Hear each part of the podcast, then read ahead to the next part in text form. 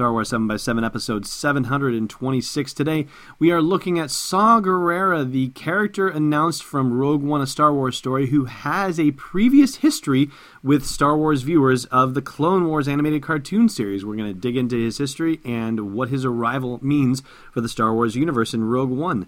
Punch it, Chewie. Feel a disturbance in the Force? It's Star Wars 7 by 7 your daily 7 minute podcast. With your host, Allen Voivod. Destiny Unleashed.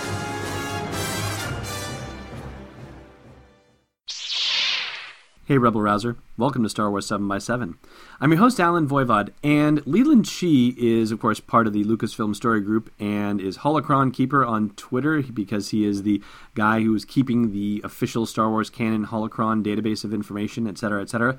Anyway, he tweeted out that the character of Saw Gerrera is not the first animated character to make the jump to live action. So that's actually misreported by Entertainment Weekly. They claim he was the first one to be jumping, but he is not. In fact, you have to go all the way back to 1978 to find the first character who made the jump from animation to live action, and that would be none other than Boba Fett in his infamous appearance in the Star Wars Holiday Special. And I guess it's appropriate that it would be infamous for that character, who then, of course, appears in The Empire Strikes Back for the first time in live action.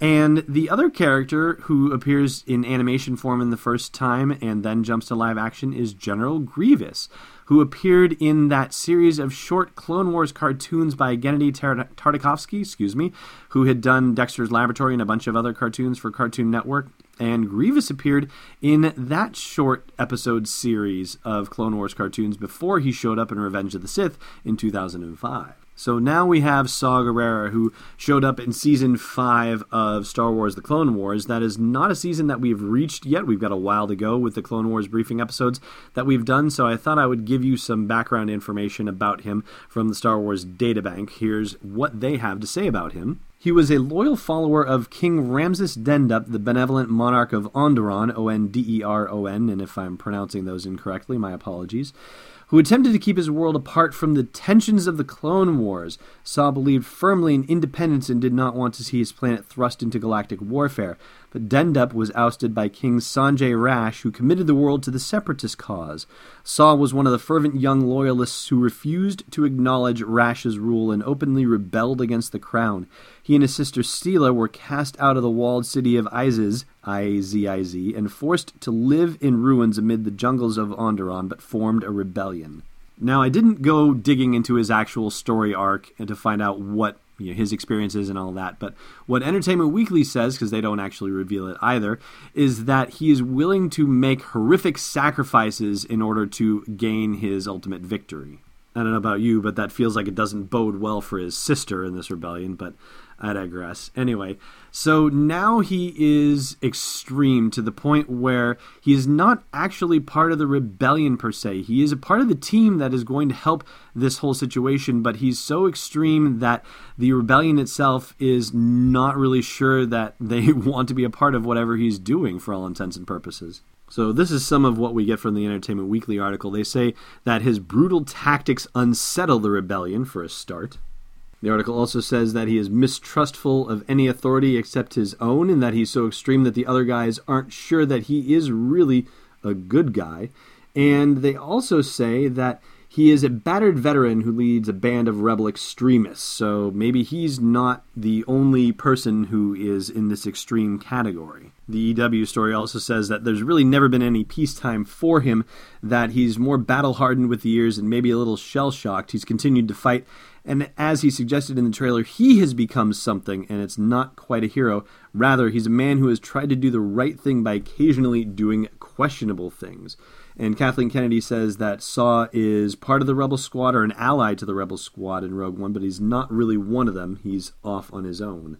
And this is revealing about the overall idea of Rogue One and about the Rebel Alliance in general. The idea that there have been all these rebel cells that have been operating and doing things against the Empire, and you can even tie in the cartoon Star Wars Rebels into that, being a rebel cell on Lothal that's doing some damage, and Bail Organa being interested about these rebels and what they're up to, and of course, Bail Organa being part of a rebellion in his own right or helping to foster that.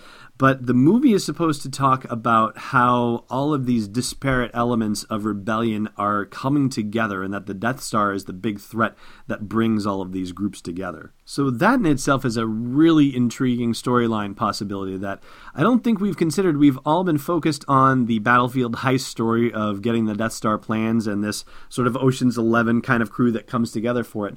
But what seems to be happening really is that it's not just the crew that's getting together, but it's actually all of these different splinter groups that are coming together to form the Rebel Alliance. And it seems as though Mon Mothma is turning into the architect of this creation of a unified front against the Empire. And you know what? This is really just it's almost ridiculous. It's so obvious and so right in front of you. It just stares you in the face and I don't know. I don't know why it didn't occur to me until I've just been recording this and talking to you here. But the idea of a rebel alliance, hello, emphasis on the alliance. I mean, if the movie is supposed to be about pulling these disparate groups in and creating a sense of unity of purpose against one massive threat being the Death Star, well, maybe that's how the rebel alliance comes to be. Alliance, really. I mean, it's like head obvious.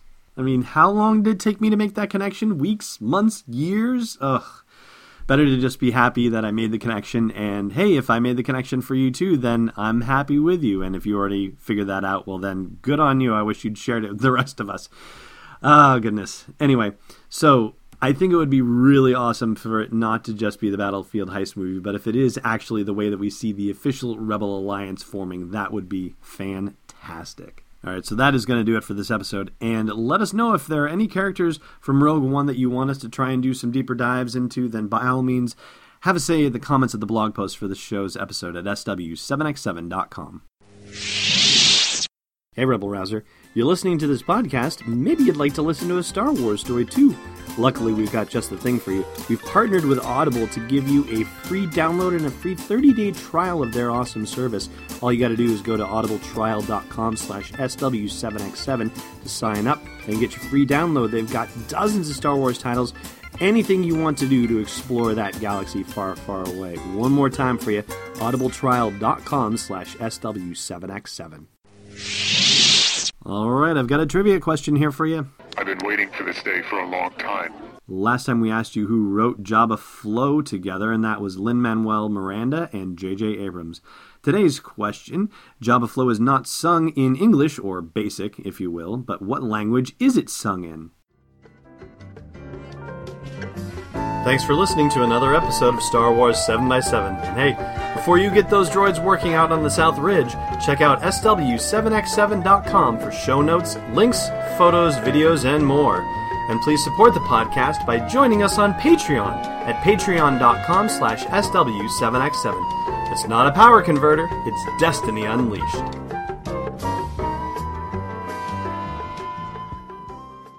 This podcast is not endorsed or sponsored yet by Lucasfilm Limited, Disney, or 20th Century Fox. is intended for entertainment and information purposes only. Star Wars, the Star Wars logo, all names and pictures of Star Wars characters, vehicles, and any other Star Wars related items are registered trademarks and/or copyrights of Lucasfilm Limited or their respective trademark and copyright holders. May the force be with them. All original content is copyright 2016 Star Wars 7 by 7. We hope you love it.